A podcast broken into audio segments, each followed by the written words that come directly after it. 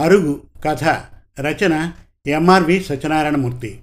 కథాపటనం మల్లవరపు సీతారాం కుమార్. శివపురంలోని కన్యకా పరమేశ్వరి గుడి వీధి నుండి పెద్ద కాలవకి వెళ్ళి మంచినీళ్ళు తెచ్చుకునే వారిని ఇట్టే ఆకర్షిస్తుంది జోస్యుల వెంకన్న గారి అరుగు. వెంకన్న గారు పౌరోహిత్యం చేస్తారు. తండ్రి గంగాధరం గారు ఇచ్చిన ఐదు ఎకరాల పొలం జాగ్రత్తగా వ్యవసాయం చేస్తూనే పౌరోహిత్యం కూడా చేసుకుంటున్నారు. ఆయన ఇల్లు నాండ్రవారి సందులో ఉంటుంది. కానీ రోడ్డు మీద ఉన్న చిన్న పెంకుటిల్లులో నాలుగు ఆవుల్ని మేపుతూ ఉంటారు. ఈ ఇల్లు ఆయనదే. ఆవుల కోసం కొన్నారు. ఈ పెంకుటింటికి వీధి వైపు గుమ్మం ఉండదు. సందులోనే గుమ్మం ఉంటుంది. కానీ వీధి వైపు పదిహేను అడుగుల పొడవు నాలుగు అడుగుల వెడల్పుతో పెద్ద అరుగు ఉంది. ఈ అరుగు చివర ఆనుకొని కూర్చోవడానికి వీలుగా ఒక ఆర్చీ కూడా ఉంది. ఉదయం పూజ ముగించుకొని సైకిల్ ఎక్కి కాకిలేరు కంతేరు గ్రామాలకు పౌరోహిత్యం పని మీద వెళ్తారు వెంకన్న గారు. ఆయన్ని దూరాన్నించి చూడగానే ఒరేయ్ మన గణపతి గారు వచ్చేస్తున్నారా? అని వేళాకోళం ఆడుకునేవారు రైతులు. వెంకన్న గారిది కొంచెం భారీ కాయం పెద్ద పొట్ట విశాలమైన మొహం గంభీరమైన కంఠం. వాళ్ళలో వాళ్ళు ఏమనుకున్నా ఆయన్ని చూడగానే నమస్కారం చేసి సాదరంగా ఆహ్వానిస్తారు పల్లెవాసులు. ఆయన్ని వెంకన్న బాబుగారు అనే పిలుస్తారు ఎదురుగా ఉన్నప్పుడు. పూజలు వ్రతాలు చేయించినా నాకు ఇంత దక్షిణ ఇవ్వాలి మీరు అని ఏనాడు ఆయన చెప్పలేదు. పని పూర్తయ్యాక తాంబూలంలో దక్షిణ ఇవ్వకుండా రెండు అరటిపళ్ళు పెట్టించినా పట్టించుకోకుండా హృదయపూర్వకంగా వారిని ఆశీర్వదించి ఇంటికి వచ్చేసేవారు.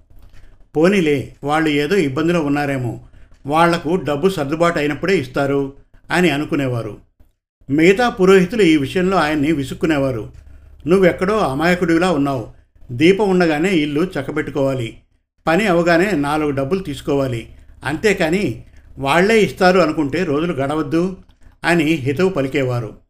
భగవంతుడి దయ వల్ల నాకు ఐదు ఎకరాల పొలం ఉంది. పాడి ఆవులు ఉన్నాయి. అవి సరిపోతాయి. నా కుటుంబానికి. ఎదుటివాడు బాధపడుతూ ఇచ్చిన డబ్బు మనకి శ్రేయస్కరం కాదు అని బదులు చెప్పేవారు. అల్పసంతోషి వెంకన్న గారు. చిన్న పిల్లల మనస్తత్వం. సాయంకాలం వేళల్లో అరుగు మీద కూర్చొని దారి వెంట వెళ్ళే చిన్న పిల్లల్ని పిలిచి తన పక్కనే పెట్టుకున్న సంచిలోంచి నిమ్మ తొనల బిళ్ళలు తీసిచ్చేవారు. అవి తింటూ ఆనందంగా వెళ్ళే పిల్లల్ని చూసి చాలా సంతోషపడేవారు. వెంకన్న గారికి చాలా కాలానికి కానీ పిల్లలు కలగలేదు. అప్పుడు చెల్లెలు పిల్లాడిని తెచ్చి పెంచుకున్నారు. ఆ తర్వాత కొంతకాలానికి ఒక అబ్బాయి అమ్మాయి కలిగారు. మేనల్లుడిని తన దగ్గరే పెట్టుకుని చదువు చెప్పించి పెద్దవాడిని చేశారు. సాయంత్రానికి సబ్బెల్ల పుల్లారెడ్డి చాట్రాది వీరన్న నాయుడు కాకిలేరు రామారావు వెంకన్న గారి అరుగు మీదకు చేరేవారు. ఊళ్ళో విషయాలన్నీ అక్కడ చర్చకు వచ్చేవి. అదే సమయంలో ఎవరైనా ముహూర్తాల కోసం వస్తే లోపలకు వెళ్ళి వారి పని చూసి మళ్ళీ వచ్చి అరుగు మీద కూర్చునేవారు వెంకన్న గారు. అరుగు చివర కుర్చీలా ఉన్న చోటు ఆయందే అక్కడ ఎవరు కూర్చునేవారు కాదు.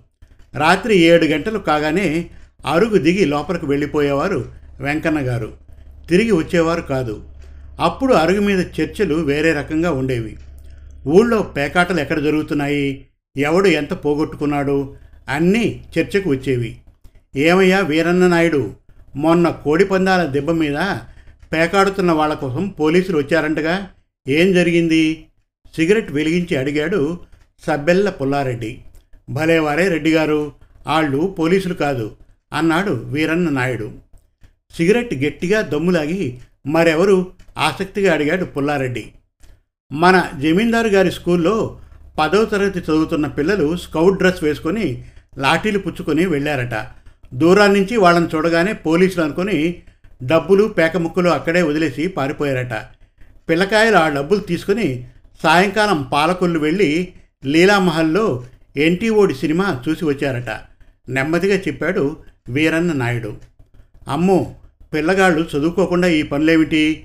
దురంతం కాకపోతే అన్నాడు పుల్లారెడ్డి.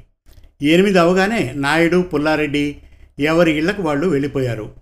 అప్పుడు రెండో బ్యాచ్ అరుగు మీద చేరుతుంది. ఇది పూర్తిగా కుర్ర బ్యాచ్. వెంకన్న గారి గోశాల పక్కనే ఉన్న డాబాలో ఉంటున్న సుబ్రహ్మణ్యం మాస్టారి అబ్బాయి రామ్మూర్తి వెంకన్న గారి మేనల్లుడు పేర్రాజు రైస్ మిల్ గుమాస్తా రామచంద్రరావు గారి అబ్బాయి సుధాకర్ పూజారి వెంకట్రావు గారి అబ్బాయి సుబ్రహ్మణ్యం భూమి తనఖా బ్యాంక్ మేనేజర్ గారి అబ్బాయి చంద్రశేఖర్ దీక్షితులు గారి మనవడు రామకృష్ణ. వీళ్ళంతా రెండో ఆట సినిమా చూసే ప్రబుద్ధులు. ఎప్పుడూ మొదటి ఆట సినిమాకి వెళ్ళరు. భోజనాలు చేసి వెంకన్న గారి అరుగు మీద చేరి సినిమాల గురించి ఊళ్ళో రిహార్సల్స్ వేస్తున్న నాటకాల గురించి లక్ష్మీ సిస్టర్స్ రికార్డింగ్ డ్యాన్స్ గురించి ఎక్కువగా మాట్లాడుకుంటారు. పదకొండు దాటాక గాంధీ బొమ్మల సెంటర్ దగ్గర ఎస్వి రెడ్డి కిళ్ళీ కొట్టుకు వెళ్ళి నారింజ క్రష్ తాగి వస్తారు. వర్షాకాలమైనా సరే నారింజ క్రష్ తాగి రావాల్సిందే. నారింజకాయ రసంలో గోలీ సోడా వేసి అందులో పంచదార కావలసిన వాళ్ళకు పంచదార ఉప్పు కావలసిన వాళ్ళకు ఉప్పు కలిపి ఇస్తాడు రెడ్డిగారి బావమనిది నాగిరెడ్డి. ఈ జట్టును చూస్తే నాగిరెడ్డికి భలే ముచ్చట వేస్తుంది. ఎప్పుడూ ఆరుగురు కలిసి వస్తారని సరదాగా జోకులు వేస్తారని. రెండవ ఆట సినిమాకు వెళ్ళవలసి వస్తే తొమ్మిదిన్నరకే కిల్లీకోట దగ్గరికి వెళ్ళి నారింజ క్రష్ తాగి వెళ్తారు. సినిమా ఇంటర్వెల్లో టీ తాగుతారు అందరూ. రామ్మూర్తి తప్ప. అతను టీ తాగడు. సినిమా అయ్యాక ఇళ్ళకు వెళ్ళిన వారిలో ఎవరికైనా ఇంట్లో వాళ్ళు తలుపు తీయకపోతే వెంకన్న గారి అరుగే శరణ్యం. అక్కడే నిద్రపోయి ఉదయం లేచి ఇళ్ళకు వెళ్తారు. ఆదివారాలప్పుడు వెంకన్న గారి అరుగు పిల్లలతో సందడిగా ఉంటుంది. ఆ వీధిలోని పిల్లలు అరుగు మీదే వైకుంఠపాళి అష్టాచెమ్మ ఆడుకుంటారు. ఆలస్యంగా వచ్చిన వాళ్ళు శుద్ధ మొక్కతో గీసి దాడి ఆట ఆడుకుంటారు. అరుగుకి ముందు పదిహేను అడుగుల ఎత్తులో ఒక బాదం చెట్టు ఉంది. దాని నీడ అరుగు మీదకు వచ్చి చల్లగా ఉంటుంది. వెంకన్న గారు అరుగు దగ్గరకు వచ్చి పిల్లలందరికీ నిమ్మ తొనల బిళ్ళలు ఇచ్చి కాసేపు వాళ్ళతో మాట్లాడి లోపలకు వెళ్ళిపోతారు. కాలువకు వెళ్ళి మంచినీళ్ళు తెచ్చుకునే ఆడాళ్ళు అరుగు మీద పిల్లల్ని చూసి చాలా సంతోషించి వెళ్తారు. వీరన్న నాయుడు బాదం చెట్టు దగ్గర నిలబడి తనకు వచ్చిన పద్యాలు పాడేవాడు. అందులో కొన్ని తప్పులు ఉండేవి.